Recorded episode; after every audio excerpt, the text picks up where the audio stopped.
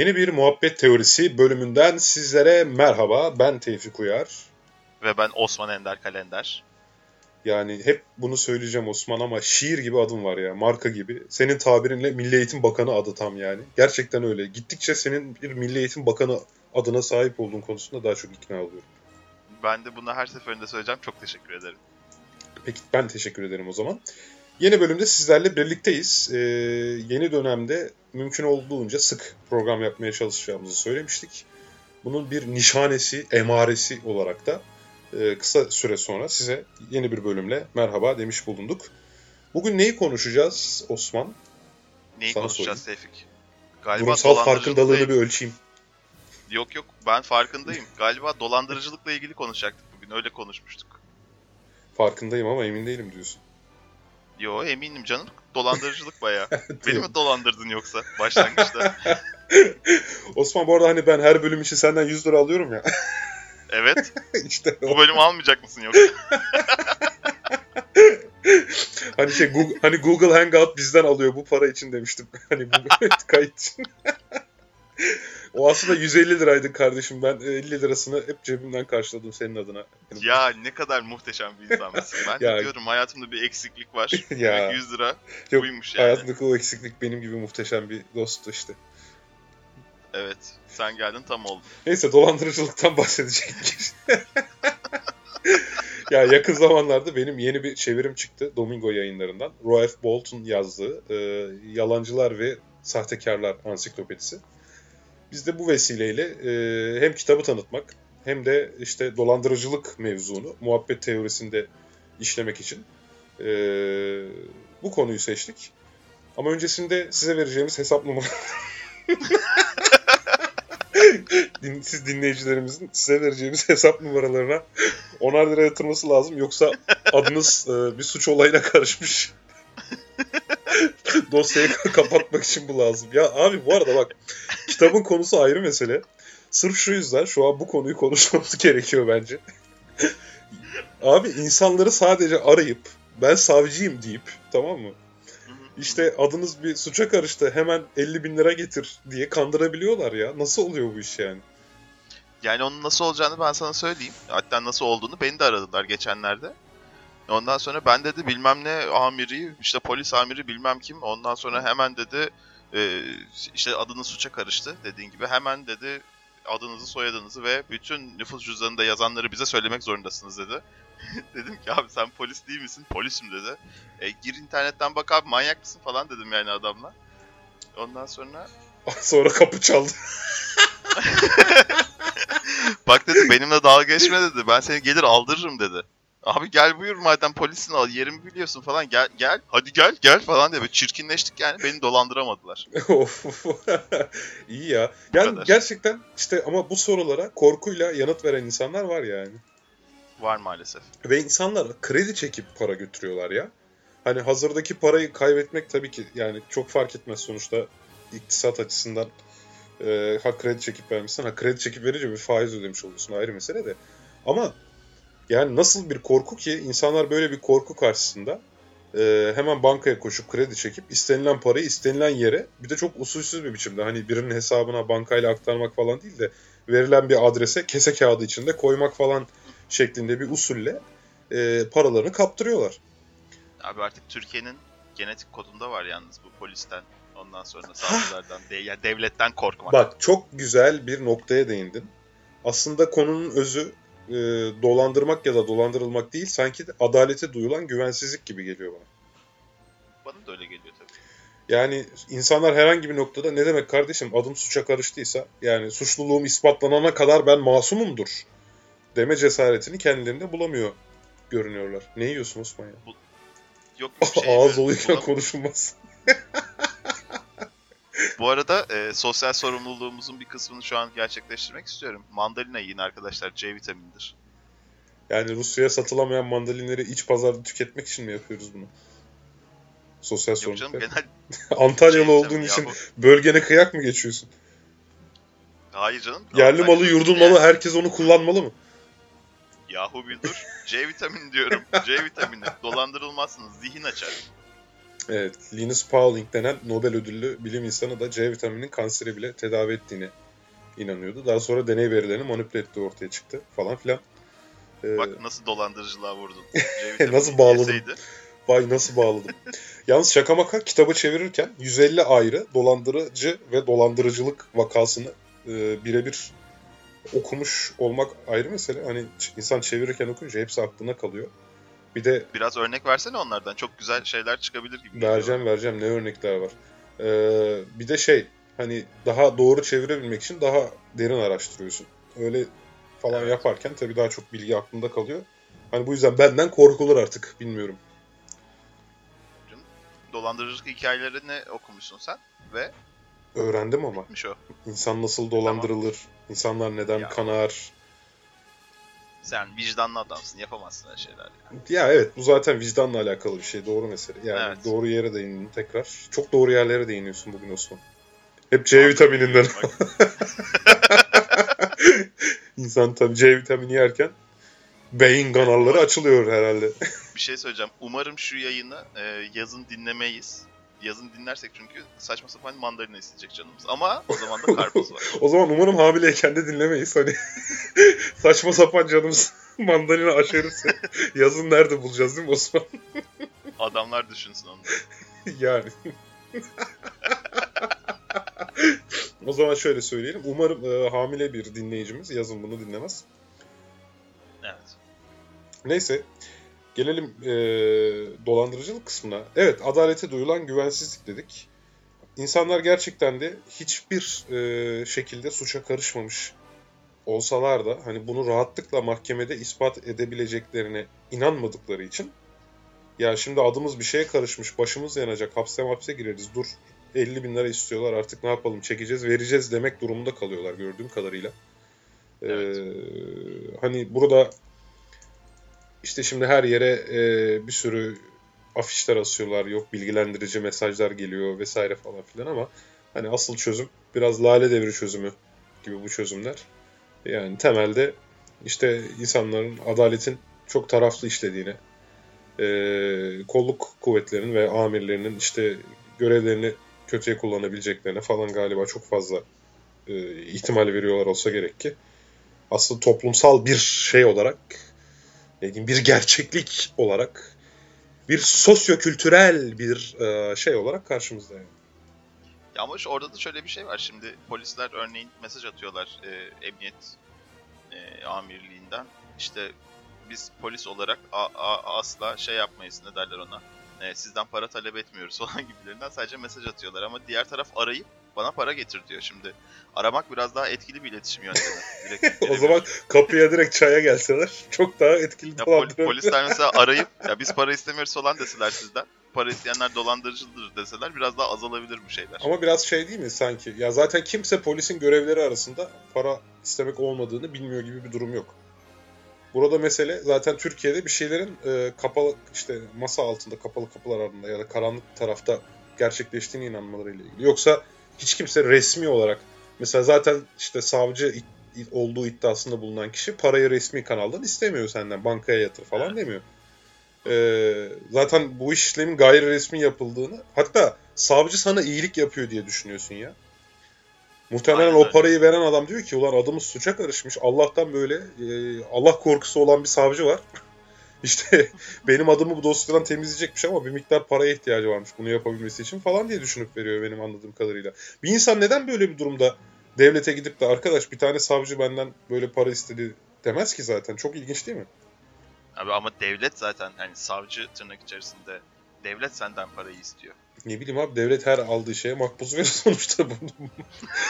yani hani burada aa makbuz vermedi demek dolandırıcılarmış deyip her şeyden sonra anlıyorlar olayı. Argument from makbuz. Apple makbuz safsatası yaptım. Yok makbuzu geç şimdi. Başka ne dolandırıcılık hikayeleri var? Ben onları çok merak ediyorum şu an. Tamam öncelikle söyleyeyim. Kitapta Türkiye ile ilgili iki vaka var. Bir tanesi e, yani biraz da eksik aktarmış. Ben de o yüzden e, çevir, çevirmen notu olarak aşağıya biraz daha detay girdim.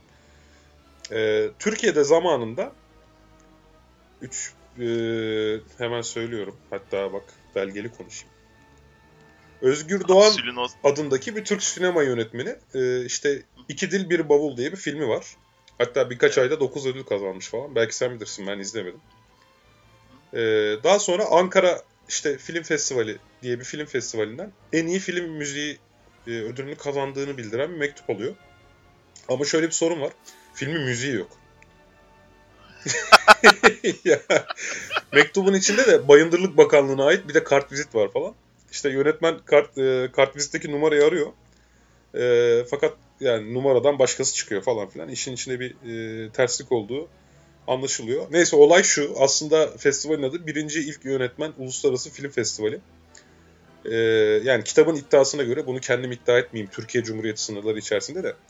Birileri bakanlıktan 12 bin euro teşvik almış biz festival düzenliyoruz diye.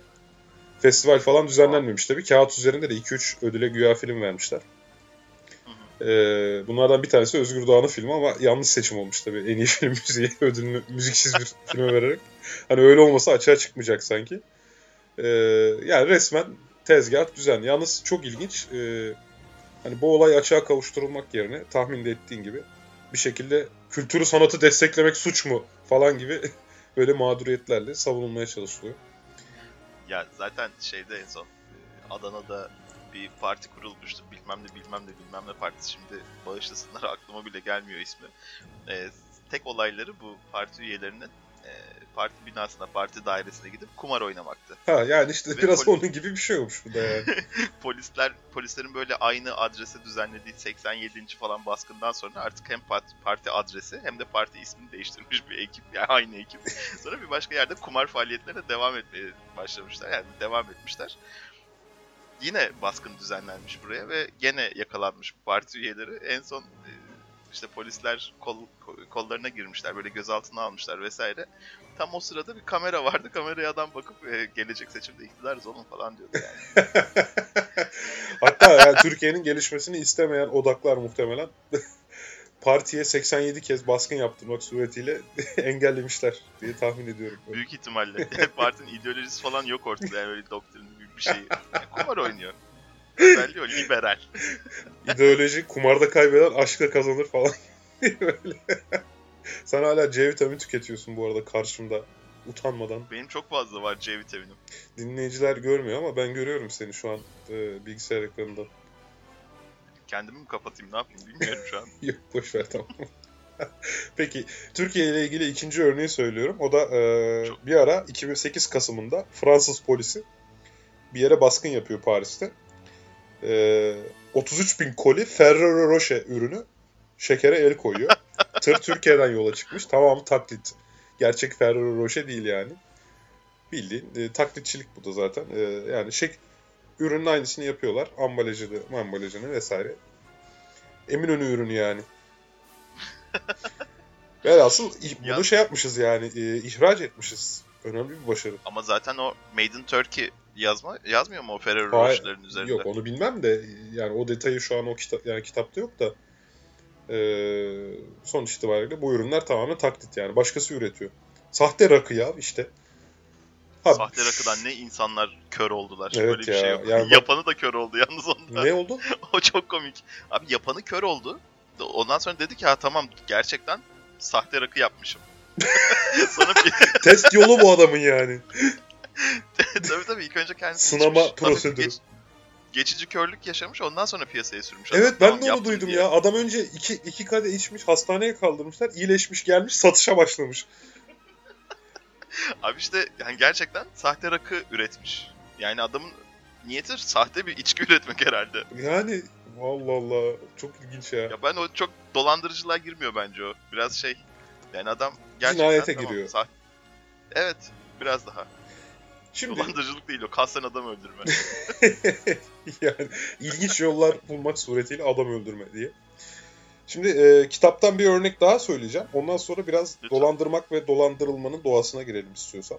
Söyleyeceğim örnek şu. Bu çok hoşuma gittiği için özellikle bunu seçtim. Şimdi Victor Lastik diye bir adam var abi. Tamam mı? 1800 Lastik mi? Last, lastik. Terazi lastik, jimnastik. Victor Lastik. Ya burayı keselim Allah kahretsin. yok yok yani. Yalnız şöyle bir şey duydum. O terazi lastik jimnastik çok anlamsız geliyor ya. O, Evet. o İngilizce bir tekerlemenin doğrudan Türkçe şey e, tela, e, fonetik olarak uy- uydurulmasıymış. Tear is the last thing. E, gymnastic. Evet. Yani tear is the last thing gymnastic yani. O piti Jimnastik piti yaparken Kerem all so piti. E, tear is the last thing gymnastic diye duydum. Doğru mu değil mi? E, kaynağını teyit etme şansım olmadı ama. Ya, Türkçesi çok anlamsız olduğu için şey oluyor yani. Yok yok Akla ben de onu duydum ya. Gerçekten söylediğin du- yani doğru biliyorsun. O zaman sen de duyduysam ben de duyduysam kesin doğrudur. Çünkü ikimizin arasındaki bir konuşma bu. Yüzde yüzüz şu anda. Ya kişi gelse hayır falan şu desin döveriz. programdaki iki kişiden ikisi bunun doğru olduğunu düşünüyor yani. Tabii ki istatistik olarak kanıtlandı. %100 olarak aynen. Peki sevgili kardeşim Viktor Lastik 1890 doğumlu. Bu adamın adını her gördüğümde artık güleceğim ya. Bir daha nerede görün bilmiyorum ama. Ee, bu arada şey Zaten adam çok kültürlü. Yani Çekçe'nin yanı sıra zaten Çek Cumhuriyeti sınırlarında doğuyor. Almanca, İngilizce, Fransızca, İtalyanca işte hepsini biliyor. Yani iyi bir insan olsa e, kitabın yazarı da öyle söylüyor. Yani iyi bir insan olsa diplomat olurdu. Ama pek erdemli yalnız olmadığı için. kapı, kapı komşusu yalnız söylediklerinin hepsi. Yani 5 kilometre güneye inse İtalyanca öğrenir. 3 kilometre doğuya gitse Almanca öğrenir. Sen sen. Gürcüce, Yunanca, Bulgarca, Arapça biliyor musun? Ha, ben gitmiyorum canım orada. ya şimdi o yüzden boş ver. Şimdi lastik e, Evet. ilk böyle dolandırıcılık lastik. Lustig diyeceğim ya Lustig. Belki Çekçe'de öyle okunuyordur. Lustig işinin inceliklerini şeyde öğrenmiş. Atlantik'ten geçen gemilerde. Gemilerde bayağı eskiden adam kertiyorlarmış. Bilmiyorum bilir misin? Ee, Bilirim canım. işte nitekim orada işte kumar bilhassa kumar oyunlarında kağıt sayarak ovu vesaire falan filan bir sürü şey yapıyor. Şimdi bu adamın e, bir tane şerifle beraber yaşadığı anı çok kayda değer olduğu için kitapta o aktarılmış. Şimdi olay şu. Bu gemilerdeki işlerinden ötürü e, yakalanıyor. Nezarete atıyor bunu bir tane şerif. Şerifin adını da söyleyeyim. Richard, S.R. Richards. Ön ismi yok ama Richards denen bir şerif. Bu Richards adamı parmaklıklar altına atıyor falan filan. Lustig'in çok önemli bir özelliği var. Tabi her dolandırıcıda olduğu gibi insanların zayıf yönlerini hemen keşfediveriyor. Lust, işte Richards adlı şerifin de kadınlara karşı zaafı olduğunu anlayınca böyle onunla hep kadınlar konusunda muhabbet etmeye, sohbet etmeye başlıyor. Derken işte e, Şerif bu adama o kadar güveniyor ki böyle bazen kapısını açıyor, beraber masada oturuyorlar, kafa çekiyorlar falan filan. Sonra Şerif e, işte genel evlere harcadığı para yüzünden zimmetine epey para geçirdiğini ve devletin yani parasını aldığını e, fakat yerine koymakta güçlük çektiğini söyleyince Lustig diyor ki ben sana bir kıyak yapacağım. Şimdi diyor sana bir anahtar vereceğim. Bilmem ne emanetçisine git. İçinde diyor dolap dolabın içinde bir kutu var. Onu al gel. Kutuyu alıyor geliyor. Diyor ki bak diyor bu kutu para kopyalıyor diyor. Lustig'in daha önceden hazırladığı seri numaraları aynı iki tane para var. Tamam mı? Bir şekilde el çabukluğuyla falan filan güya 12 saatte kutu içine koyulan paranın aynısını çıkartıyor. Hı hı. Şimdi Şerif, birincisi Şerif zaten Lustig'i serbest bırakıyor. Tamam mı? Yani Lustig'in en önemli Tabii. kazanımı bu. İkincisi de Lustig'e 10 bin dolar veriyor. Ha bir de üstüne. Evet üstüne de kutuyu satın almak için 10 bin dolar veriyor. Neyse Lustig çıkıyor. Şerif'in tabii ki e, kutunun işe yaramadığını öğrenmesi kaç saat alıyor dersin? Birkaç? Üç. 12 saat alıyor. Hani 12 saatte para kopyalıyor. Ha pardon özür dilerim ben belki biraz daha hızlı dinlemediğin ortaya çıktı. Hayır canım işlemleri hızlandırmıştır falan dedim. O canım. sırada çekirdek çitliyordun hadi hadi. Neyse. Evet. e, bir şekilde Şerif tabii ki yani hem adamı salı veriyor hem 10 bin dolarından oluyor. Yani bayağı Şerif çok kızıyor. Lustig'in peşinden gidiyor. Bir yerde kıstırıyor bir otel odasında. Her dolandırıcıda olduğu gibi yüksek ikna kabiliyetiyle ya diyor o alette büyük problem çıkmıştır tabii ben bir ona bakayım ama diyor al kardeşim sen diyor 10 bin dolarını al ben diyor buna bakacağım. Adam hakikaten 10 bin dolar veriyor. Neyse vedalaşıyorlar ayrılıyorlar ve iki gün sonra Şerif'i sahte dolar ya- e, harcamaktan yakalıyorlar. yani düşün adama geri iade ettiği 10 bin dolar sahte yani. Abi Ne vicdansız. ara hazırladın ne ara şey yaptın nasıl vicdan yani ve tabii tekrar sırra kadem basıyor. Ama herhalde Böyle bir adam yani. o şey yapmıştır 5000 dolarla bir 15 bin dolar almıştır. 10 bin dolar hala yanındadır. 5 bin dolar hala yanındadır falan. Ne bileyim bilmiyorum. Ya kesin yani bilemiyoruz. Adamın kafası nasıl çalışıyor sen düşün. Ve bu adamın şeyi bununla bitmiyor. Daha sonra e, Eyfel Kulesi'nin Paris'te çok eleştirildiği bir dönem var. Hatta hani meşhur şairler, yazarlar falan Eyfel Kulesi'ne küskün. Bakmıyorlar ee, değil mi o tarafa? bakmıyorlar falan. Yiğit Özgür'ün hatta bir karikatürü vardı öyle. Şimdi e, işte o dönemde Eyfel Kulesi'nin yıkılacağı söylentisi çıkıyor tamam mı? İşte bu Lustig kendini e, ilgili bakanlığın müsteşarı olarak tanıtıp hurda demirci 5 tane iş adamıyla bir toplantı ayarlıyor.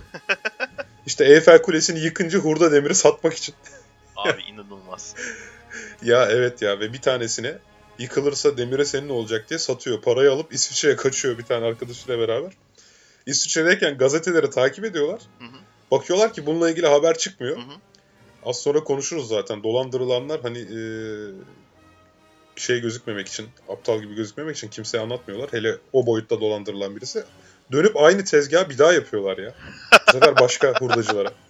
Madem olmadı bu biraz daha ses getirsin diye herhalde değil mi?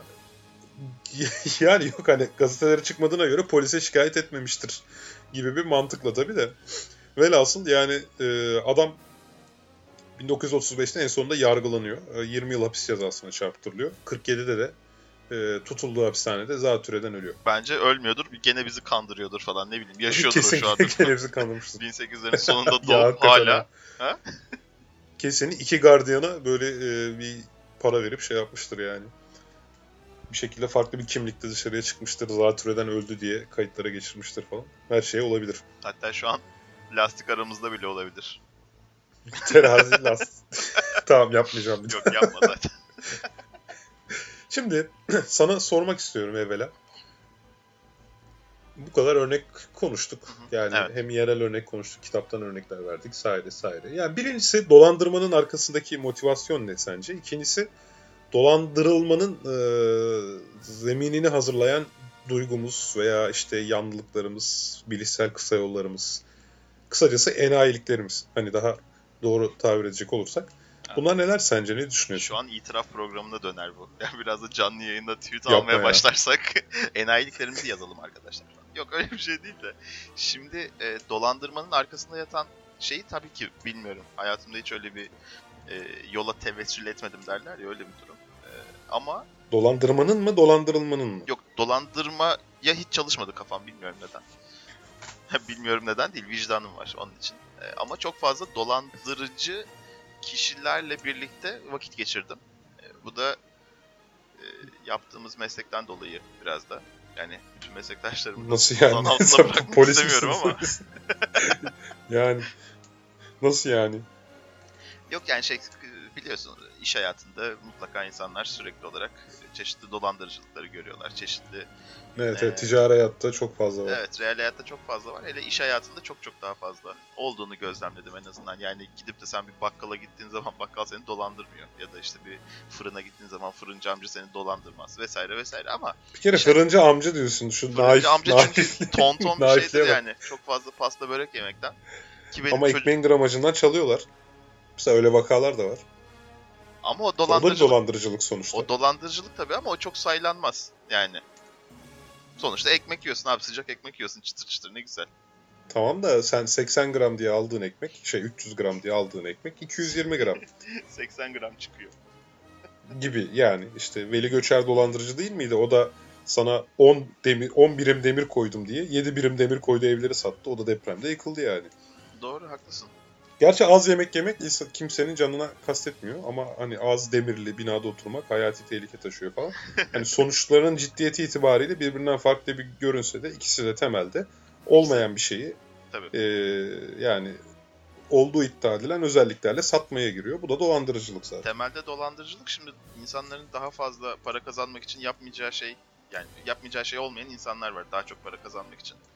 E, bunlar daha çok dolandırıcılığa e, eğilimli olan insanlar olduğunu gözlemledim ben ama bazı insanlar da gerçekten para kazanmak ve dan dolayı değil, yani para kazanmak için değil, gerçekten bu işten keyif aldıkları için dolandırıcılık yapıyorlar. Öyle de bir ekip var mesela, çok ilginç bir ekip bu. Yani doğrudan adamların motivasyonu bu işi başarmak yani. Başarı güdüsüyle Aynen hareket öyle. ediyorlar. Aynen öyle.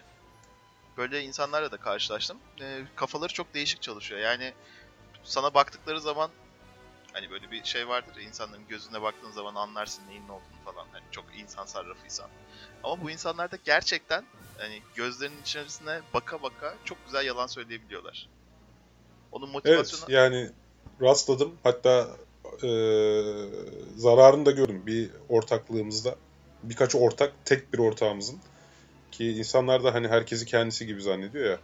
Maalesef. Genelde karşı taraftaki dolandırıcılar zaten hani birincisi kullandıkları taktikler çok standart. Hale etkisi dediğimiz etkiyi kullanmak istedikleri için çok presentable, kibar vesaire olabiliyorlar.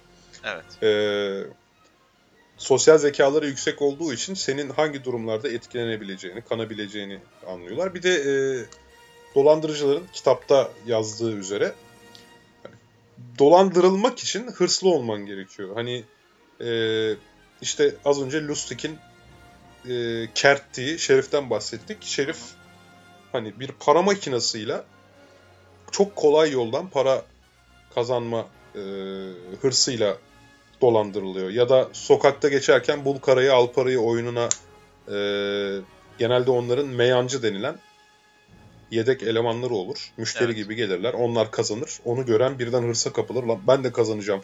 Ben de hemen ne var ki kağıt takip etmekte? Kağıdın üzerine 10 lira koyup 100 lira alacağım hırsıyla dolandırılıyor. Yani aslında dolandırıcılar içimizde hali hazırda var olan kolay yoldan para kazanma e, hırsını tetikleyebilen insanlar esasında. E biraz da aşk gözlüklerine kurban oluyorlar. Yani daha az paraya daha lüks bir tekne almak için. Yani aç gözlülük. Tabii aç gözlülük. Ondan sonra işte az önce bahsettiğimiz savcı örneği korku. Yani insanların ya korkularını kullanıyorsun evet. ya aç gözlülüğünü kullanıyorsun. Bir şekilde dolandırılanın şeyi e, duygularını kullanmak. Hatta işte alternatif tıpçılar da kan, evet. kansersin e, konvansiyonel tıptan ya da işte kanıta dayalı tıptan evet. aldığın tedavi uzun sürelidir. Hiçbirisi mucize gibi değildir. Seni bir günde iyileştirmez. Hatta işte harf harfine uymak zorundasındır. Ama bir tane şarlatan çıkıp sana böyle çok kısa yoldan çok hızlı bir şekilde bu dertten kurtulabileceğini iddia eder. Yok el şifasıyla ya da çeşitli bitkisel tedavilerle falan. Zavallı insanlar da çaresizliklerini e, işte bu insanlara para kaptırarak kaybediyorlar. Sonuç itibariyle yani bir zayıf, bir zaafımız olması lazım ki dolandırılalım. Ki buradan biraz daha senin yazdığın bir kitap vardı ya Astrolojinin Bilimle imtihanı diye. Biraz da oraya vurabiliriz hatta. hatta. Şimdi hayatımız... Oraya vurursak çıkamayız o zaman kısa vuralım. Ona ayrı bölüm yaparız seninle.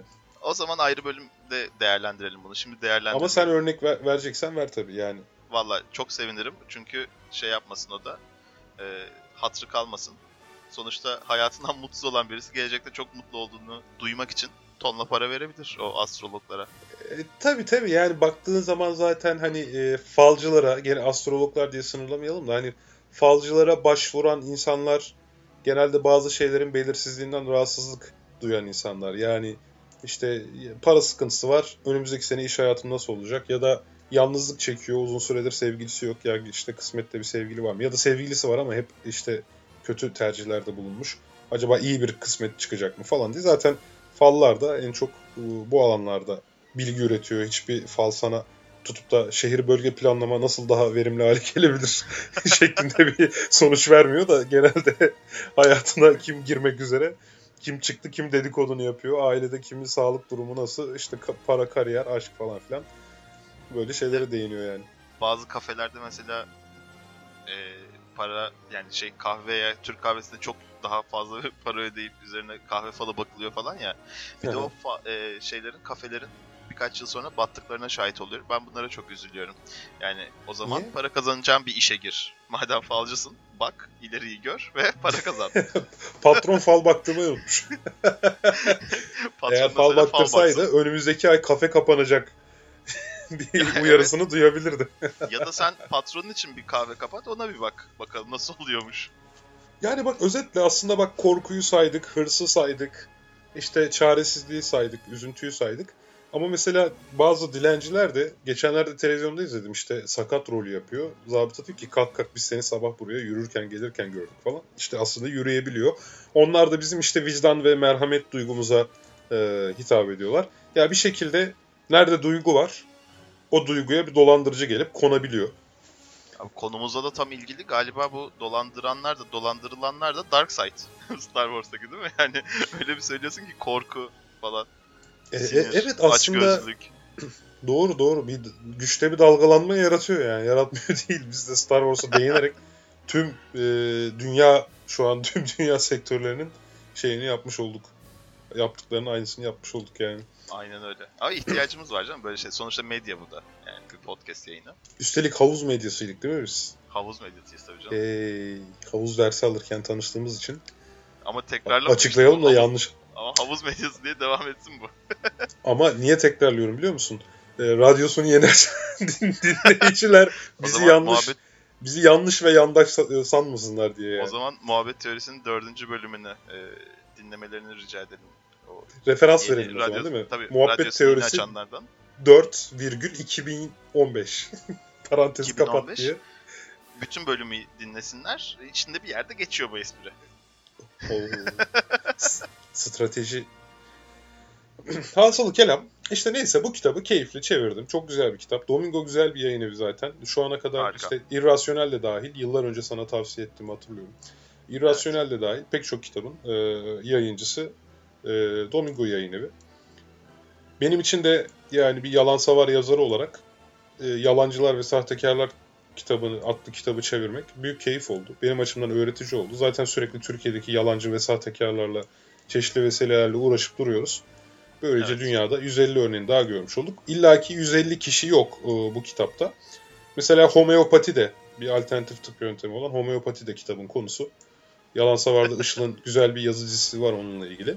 Evet. İşte e, astrologlardan vesaireden tabii bahsetmemiş e, derinlemesine ama işte falcılığın, e, gelecek okuyuculuğunu falan da e, kitapta yer aldığını görüyoruz. Çok eğlenceli bir kitap Osman. İlk fırsatta yüz yüze görüştüğümüzde sana bizzat hediye etmek isterim. Ah gerçekten çok sevinirim. Hatta Bu bölümün şerefine. ekstradan sevinirim. Tabii ki de imzalarım. Ne demek? Rica ederim. Sonra ben o imzanla senin bir tane çek koçanını araklayıp çeklerine imza atarım. Ve bana durup dururken bin dolar borçlanırsın. ya işte bak o kadar naif bir adamsın ki. Çek defteri araklamışsın. Bin dolar borçlandırıyorsun. Senden dolandırıcı olmaz yani. Abi çoluğunun çocuğunun rızkını yemeyeyim şimdi canım. Ömer olacaktı şimdi var ya. Bir gün Ömer'i de bak. Asıl bu konuyu Ömer'le konuşacaktık ya. O Bir zaman gün üçümüz program silelim. yaparsak. Gerçi Ömer Evet. de yapamaz ya. Yok yok sen çok naifsin ama ya. Yani çek defteri araklayıp bin dolar borç şey yaptırıyorsan yani. Ben sana çek defterini gönüllü veririm. Ama asıl Aa. amaç buymuş düşünsene. Asıl amaç önce güvenimi kazanmakmış. Ya canım şimdi Osman ismi çok fazla yerde geçiyor. Ee, çok fazla sıfatta kullanılıyor. Genelde kedi isimlerinde de kullanılıyor. Ben çok tasvip etmiyorum e, kedinde, kedilerine Osman ismini koyanları. Ama koskoca imparatorluğa koymuşsun, kediye mi koymuyorsun diyebilirsin. Ama şey, Süllün Osman vardır mesela. Türkiye tarihinin en büyük dolandırıcısı. Öyle mi? Tabii Haberim ki. yok benim. Yani Galata Kulesi'ni, vapurları, Boğaz Köprüsü'nü falan e, köyden kente göçün çok yoğun olduğu zamanlarda İstanbul'a gelen o Haydarpaşa'dan e, seni yeneceğim İstanbul diye gelen adamların hepsine mutlaka bir vapuru, bir Galata Köprüsü'nü bir şey satmıştır yani o Vay be. Osman. İlginç Evet. bir şekilde Brooklyn Köprüsü'nü de satmışlar Amerika'da biliyor musun? Kitapta da onun öyküsü var. Doğru. Evrensel bir dolandırma biçimi. Şehre yeni gelen kerizlere şehrin demirbaşlarını satmak yani. Şehrin öyle simgelerini genelleyebiliriz. satmak değil mi? Mısır'a gidene de piramitleri falan böyle. ya ona keriz demeyelim çünkü şey e, yani eğitimle alakalı bu biraz. İşte köy Ya ne kadar eğitimle olsaydı alakalı olursa da olsun. Bak dolandırılan insanı e, sadece mağdur olarak görmek ne kadar doğru. Dolandırılan insan çoğu durumda en az dolandıran kadar e, aynı hırslara sahip oluyor. Yani bir insan işte Boğaz Köprüsü'nü veya işte Brooklyn Köprüsü'nü hangi motivasyonla alır? Oğlum ben burayı bin dolara alırım. Oo, buraya da bir gişeyi çakarım. Deli. Gelenden geçenden 5 dolar alırım. Değil mi? Mantık bu. Tabii canım. Hani Yatırım o yani yüzden sonuçta. evet bu kişi şimdi mağdur mu? Yani yoksa e, işte keriz diyebileceğimiz kadar aslında hani elinde fırsat olsa o köprüden bizi geçerken işte bizi de e, soyup soğana çevirecek bir insan mı? Hani mesela ben sana gelip e, mesela şu an eroin işinde çok iyi para var Osman. E, bak 100 koyuyorsun 10 bin alıyorsun desem seni bu işe kolay sokabilir miyim yani? Sırf bu kar amacıyla girer misin? Yok girmem. Demek ki işte e, bu tip şeylerde bence bir miktar e, karşı dolandırılan tarafın da benzer duygulara ve benzer hırslara yani dolandırıcıdan çok farklı olmayan hırslara sahip olduğunu düşünüyorum. Aslında kitabın yazarı da e, benzer düşünüyor. Daha doğrusu ben şimdi kitabın yazarını benzer düşünmüş oldum da. Ama ben onu baştan senden önce daha benzer düşünmüştüm. Sen sen çok daha benzer düşündün zaten ama işte benzer benzere benzer yani. Ama işte Ter, terazi, lastik, ya. jimnastik.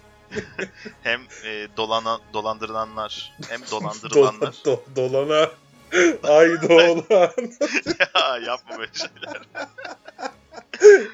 Tabii hem dolananlar hem dolandırılanlar gücün kötü tarafında falan dedim ya işte. Ha doğru Dark doğru. Sen de onu Yani. Star Wars eğretilemesi üzerinden söyledin haklısın. Bir de yani Evet Star evet Wars'ta ya. Bak çok güzel ifade etmişsin. Ben o söylediğinde anlamamışım. artık kim dinliyormuş şeyini o belli olsun. Hey yavrum. Beni mi dolandıracaksın lan? Senin ağzını yırtarım. Cart kaba kağıt. O kurnadan. Neyse işte şöyle bir eee, bir demet dolandırıcılık eee, mevzundan bahsettik. Var mı Evet. başka ekleyeceğin, diyeceğin bir şey? Yok benim ekleyeceğim başka bir şey yok. Ee, sadece uyanık olmalarını e, şey yaparım tavsiye ederim dinleyenlerimize. İnşallah e, böyle bir dolandırıcılık olayıyla karşılaşmazlar hayatlarında. Peki Ya bir çünkü dakika gel- sen hiç karşılaşmadın mı? Bak ben ben, Ben bir Ya örnek anlatacağım da. çok karşılaştım tabii canım. İlk İstanbul'a geldiğim zaman üniversite okumak için. Yani o e, tamam bana satmadılar Galata Kulesi'ne ama bir ayakkabı boyamak için çok ciddi bir Oo. miktar para verdiğimi hatırlıyorum. Ama o maalesef. İstanbul'a adım atmanın zaten şey değil mi? Şartı, ön şartı değil mi? Bir Üsküdar'da ayakkabı boyacısına çok ciddi Şöyle- bir para kaptırmışlığım var. Ondan sonra bir de kapıdan gelenlere kapıdan e, gelip kapıda satış yapıyorlar ya işte. Siz Hı hı. şuralı mısınız, siz buralı mısınız bilmem ne falan diyerekten bana bir buharlı pişirici satmışlardı ama yani buharlı pişiriciye ihtiyacım yoktu. Daha sonra tüketici mahkemelerinden gidip davasını açtım. Bir hafta içerisinde geri verdim şeyleri. aa iyi bak hakkını arıyorsun. Tabii ki. Hatta Ben sana bir sosyal, olay anlatayım. sosyal Ee, mesajdır. Tüketici mahkemelerini kullanmalıyız yani. Evet evet ya çok Onlar hep etkililer. bizim yanımızda. Çok etkililer. Ee, insanlar bunu bilmiyorlar. Bu da bir gerçek. Ama bazen tabii tüketici mahkemeleri de çok uzun sürdüğü için, o sırf uzadığı için mağdur olma e, şeyinde taşımıyor değil. Yani o yüzden önce hakkını aramayı bilmek gerekiyor. Ben sana isim vermeden bir mevzu anlatayım. Şimdi bende Sony Xperia Z3 var. Su geçirmiyor diye aldım. Ve balayımda havuza balayı, havuzdaki böyle balayı anısını çekeyim derken telefon komple su aldı. Balayımda fotoğraf makinesiz kaldı. Düşünsene. Eyvah. Yani mecburen gittik yeni telefon aldık falan filan. Hı. Yani neyse döndüm buraya. Servisine verdim. Hangi servis olduğunu söylemeyeceğim. Hı hı. İşte bana yaklaşık 20 gün sonra kullanıcı hatası diye telefonu geri verdiler. E sen suya atmayacaksın su geçirmez telefonu. Abi o niye canım? Ben de gittim dedim ki kullanıcı hatası nedir? İşte bakın burada yazıyor titreşim motoruna su kaçmış diyor. Dedim hanımefendi bakın hata nedir demiyorum. Kullanıcı hatası nerede burada? İşte burada yazıyor diyor. Ya ben şırıngayla titreşim motoruna su mu sıkmışım yani? Titreşim motoruna su kaçmış arıza tespitidir. Şey değildir ki. Yani kullanıcı hatası. Hani bunun kullanıcı hatası şu. Bu telefon 30 dakika su geçirmiyor. Bir Evet. buçuk metreye kadar değil mi? Evet. Hani ben 31 dakika mı tutmuşum? Ya da bir buçuk metrenin altında hani 2 metreye mi sokmuşum? Veya işte tatlı su diyor ben bunu tuzlu suya mı sokmuşum? Hani benim kullanıcı hatam ne? Onu öğreneceğim ve gideceğim. Ondan sonra ya işte bir türlü söyleyemiyorlar tamam mı? Derken içeriden teknisyen geldi onunla da tartıştım. Artık sakin de tartışmıyorum tamam mı? Evet. Ya en sonunda bilinçli tüketici olduğum çok bariz anlaşıldığı için teknik servisin müdürü beni odasına çağırdı. E dedi haklısınız şu bu falan filan. Şimdi adam diyor ki bana biz diyor telefonu diyor şeye sokuyoruz sıvıya çıkarıyoruz içine su kaçmamışsa kullanıcı hatası diyordur. Hayır dedim yani sizin vaadiniz neyse bakın dedim şöyle bir test prosedürü olsa anlarım. Sen bunu al 1,5 metre derinlikte 30 dakika tut çıkardığında içine su kaçmışsa evet kullanıcı hatasıdır. Yani ben bir yerini kırmışımdır kırık olmasına rağmen suya sokmuşumdur. Ama dedim böyle Evet. bir kere sokup çıkarıp içine kaçmadı demek ki kullanıcı hatası diyemezsin. Neyse ne oldu biliyor musun? Normalde benden onarım için 1200 lira istemişlerdi. Benim bu e, cingarım sonucunda ben bunu ücretsiz olarak her şeyle tamir ettirdim. Harika. Yani seni Ve yani, dolandıramadılar. Evet dolandıramadılar. Yani kullanıcı hatası deyip default olarak göndermek de bir dolandırıcılıktır yani. E tabi. Yani orada şey gibi kullanıcı hatası dendiği zaman çünkü akan sular duruyor ya işte savcıdan savcının para istemesi gibi. Yani bunlar böyle. Biraz Evet. insanlara korku salıyorlar maalesef. Neyse velhasıl ben bu konuya şuradan geliyorum. Orada teknik servis müdürü dedi ki adam dedi telefonun üzerine oturuyor ve kırıyor ama tüketici mahkemesine gidiyor. Buna rağmen ödemek zorunda kalıyoruz dedi. Şimdi siz giderseniz zaten ödeyeceğiz hiç uğraşmayın ben bunu yaptırayım dedi adam. Düşün yani. Tüketici Yani. mahkemeleri çok etkinmiş yani. Hani adam da bunu bu şekilde teyit etti. Diyor ki adam dedi Tabii, üzerine etkin. oturuyor bunu eliyle kırıyor dedi. Biz gene de ödemek zorunda kalıyoruz dedi yani. İşte onlar da gücün kötü tarafına geçmiş insanlar. Maalesef. Kırmayın telefonlarını. Bu arada falan, İstanbul'a henüz gelmemiş e, dinleyicilerimiz olabilir.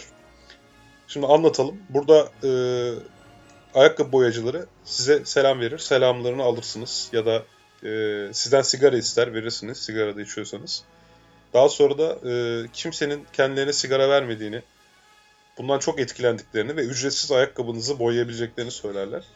Ve siz de buna inanıp ayakkabınızı boyatırsanız daha sonra da ben senin ayakkabını boyadım ver 50 lira diyebilirler değil mi? Böyle çalışıyor mekanizma aslında. O tablanın üzerine aya ayakkabınızı koyduğunuz anda adam ilk önce silmeye başlıyor. Sonra siz hiçbir şey söylemeden cilayı basmaya başlıyor. İşte bunu etilere gidersen abi etiler işte lüks semt e, etilere gidersen bunu 150 liraya yapıyorlar abi. Ben sana daha güzeline yapacağım, daha ucuzuna yapacağım falan diyerekten konuşma başlıyor. Sonra boyamasına geçiyor. Sonra bir daha cila atıyor. Sonra iyice siliyor, süpürüyor falan. Abi işte sen, bu yaptığım işlem normalde dışarıda 350 lira ama sen bana bir 100-150 kağıt at yeter anlaşırız falan diyor. Bir de Oo. Tabii bu herhalde adam- 2007 parasıydı galiba. yok benim 2003, e, 2002. 2002 parasıyla 40 lira falan kaptırmıştım. Yani onu Evet bugün o 150-200 lira. Doğru Yani diyorsun. 150-200 lira bir para yani öğrenci adamdım sonuçta. O zamanlar çok e, içime oturmuştu. Bir daha ayakkabılarımı hiç boyatmadım. Kendim de boyamadım. Ayakkabı giymedim. boyasına. Tekrar ayakkabıya küstüm. Ayakkabıya küstüm almadım da uzun çok süre. Sonra o buharlı pişirici hikayesinde de şey Abi sen niye buharlı pişirici aldın ya? ya işte ne bileyim çok kitlediler ya kapıya gelip böyle. Makyaj temizleme bezi aldım falan. Yok buharlı pişirici aldım. Gerçekten buharlı pişiricim vardı benim bir hafta oğlum evimde. Pişirdin mi? Çalışıyor mu bari? Hiç çalışma yani canım açmadım bile. Sonra götürdüm tüketici mahkemesine. Yani tüketici haklarını arama derneği vardı Beşiktaş'ta o zaman. Tüketici Haklarını Arama Derneği. mi? Tabii. O, onun vasıtasıyla gitmiştim. Belki sistem değişmiştir. Adı bu mu gerçekten? Tüketici Haklarını Arama Derneği mi? Yanlış anımsamıyorsam öyle bir şeydi de. Yok ben ilk sonrasında- başta bir de arama deyince sen telefonla arama gibi anladım da Tüketici Haklarını Arama Derneği. Tüketici Hakları Derneği böyle o kadar ulaşılmaz bir yerde ki onu arayabilmek için ayrı bir dernek kurmuşlar gibi. Ezoterik bir örgütmüş mesela değil mi bu? bu arayışta sana bir tüketici e, ışık olacak. Genç öğrenci. Oy oy oy. Velhasıl buharcı, buharlı pişiriciyi de güzel e, geri vermiştim. Sonra adamın bir tanesi geldi işte 10 gün sonra. Paramı falan geri getirdi. E, sonra imzalı bir kağıt falan getirdi. Yani bir küfreder gibi verdi böyle. Yani attı resmen. Yüzüme attı o şeyleri bütün e, teslim evraklarını. Ya bir de öyle bir şeyleri var bunların. Ya tabii tripleri de var yani. Te- tepkileri var yani böyle tepki ama tehditkar bir tepkiydi. Hiç unutmuyorum o şeyi. Bir daha kapıdan gelen kimseden bir şey almadım. Şimdi birini çok iyi ikna ederek bir ürünü satan e, bir kişiye kolaylıkla dolandırıcı diyemeyiz muhtemelen. Ama e, hiç ihtiyacı olmayan bir kişiye bir şeyi ihtiyacı olduğu konusunda kandırmak bir tür yalancı, yalancılık olduğu için herhalde o yüzden dolandırıcılığa girer değil mi? Ona kapitalizm diyoruz ya zaten. Kapitaliz en büyük dolandırıcı kapitalizmdir diye. Aynen öyle. evet, o zaman Osman var mı son diyeceğin şeyi soruyorum. Yok yani e, uyanık olalım. Hepimiz uyanık olalım. Çünkü gerçekten Sosyal insanlar kola- geliyor. kolay yoldan para ka- İnsanlar kolay yoldan çok para kazanmak istiyorlar. Ya bak kolay yoldan para kazanmak değil. Kolay yoldan çok para kazanmak istiyorlar. Ve bunu çok hızlı bir şekilde istiyorlar. Onun için e, karşılarındaki insanların duyguları, düşünceleri, geçmişleri, o anki hisleri vesaireleri hiç önemli değil. Sadece ceplerindeki paraya bakıyorlar. O dolandırılmamak lazım. Yani bunun için uyanık olmak lazım her evet, seferinde. ge- özet mesajımız dolandırılmamak lazım. Evet, Gerçekten bütün programı özetledik. Hatta kalan kısmı atıp sadece acaba bu kısmı Sadece bu bölüm. İşte e, Muhabbet Teorisi'nin 5. bölümüne hoş geldiniz. Dolandırılmamak lazım. Hoşçakalın ben Tevfik. ben de Osman. Aa, bende de şartlı refleks olmuş. Peki senin son sözlerin nedir bu konuyla ilgili? Benim son sözlerim de yani e, dolandırmayın, dolandırmamak lazım diyeyim bari ben de ki hani e, aktif süje kısmıyla ilgili sosyal mesajı da ben vereyim. Bir de kitabı alalım mı? Tavsiye ediyor musun? Ne yapıyorsun? Tabii ki tavsiye ediyorum canım. Ben çevirdim yani. Yok, Bak kendim eğlenceli, çevirdim diye söylemiyorum. Güzel kitap yani. eğlenceli bir kitap anladım. Evet, eğlenceli bir kitap. E, kesinlikle tavsiye ederim. Tekrar edelim. E, Yalancılar ve Sahtekarlar Ansiklopedisi Domingo yayınları. Şu an tüm kitapçılarda var. internet kitapçılarında. Dükkan kitapçılarında. Harika. Evet, o zaman veda edelim. Ee, yeni bir muhabbet teorisinde görüşmek dileğiyle ben Tevfik Uyar. Ve ben Osman Ender Kalender. Ee, sevgiyle kalın, mutlu kalın. Dolandırılmayın, dolandırmayın. Lütfen. İyi haftalar. İyi günler. İyi günler. Hoşçakalın. edenler Tarihi Osmanlı Mecmuası'nın 3. cüzünün 1912. sayfasına bakabilirler efendim.